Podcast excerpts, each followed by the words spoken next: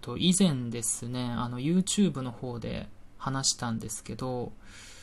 あの、今ね、夏真っ盛りで、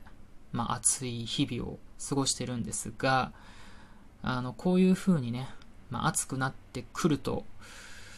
まあ、やつがね、えー、頭文字 G の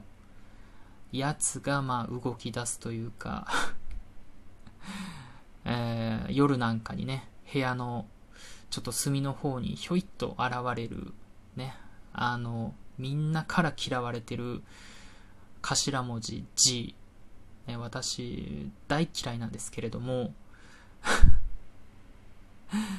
まあ、大嫌いっていう話をね、あの、以前、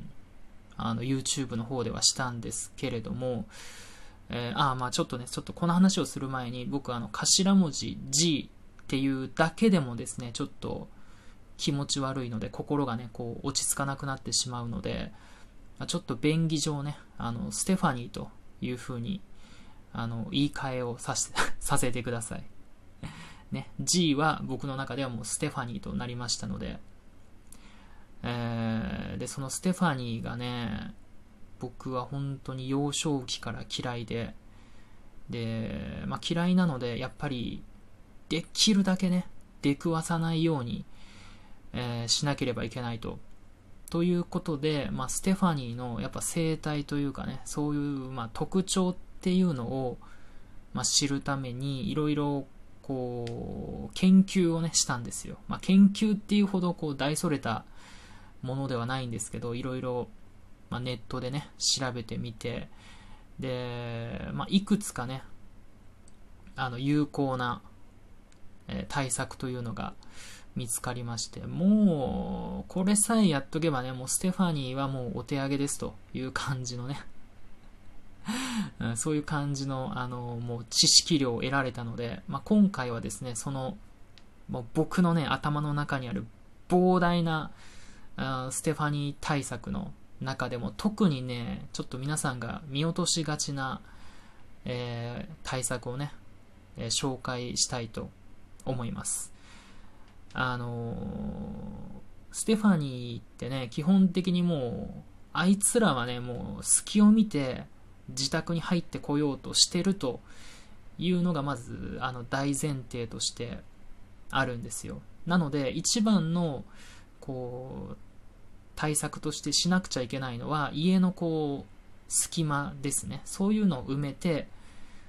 あの、ステファニー、あ、ごめんなさい。ちょっとステファニー長いな。ちょっとステフって言いますね。まあ僕ぐらいになるともうステフって言っちゃうので その、ステフがね、侵入してくる経路を断つと、ね、侵入する、まあ、入り口っていうのを塞ぐっていうのがまず一番やらなくちゃいけないところなんですけど、ここでね、あの、見落としがちなのが、エアコンなんですよね。あの、当然夏場なので、エアコンをね、ガンガン使ってる方も多いと思うんですけど、このエアコンがね、もうステフにとってはもう絶好の侵入経路なんですよ。あの、エアコンって、あの、ドレーン、ドレーンホースがついてますよね。あの、水を外に出すために。あのホースって水を外に出すためにあるから、当然ね、穴が開いてますよね。だから、もう、ステフはもう知ってるんですよ。この先に天国があると、ヘブンがあると。だからドレンホースの中をね、もう伝って、もう平気でもう自宅に侵入してくるので、まあ、なので、ここの対策を、まあ、怠ってはいけないということですね。で、具体的に何をすればいいかっていうと、失礼。あの、ドレンホースの先の部分ですね。あの、水を、あの、出す部分のところに、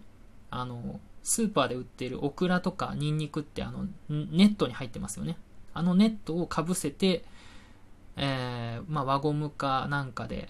こう縛っておけばもうそれで OK ですね。あの、ネットなので、水は問題なく出ますし、あの、ネットのこう、なんていうか、網目状の部分は、あの、ステフはちょっと、いくらね、いくら俊敏だとはいえ、あの細かな網目状のところは通過できないので、これでまあ侵入を防げると、えいうことだよね。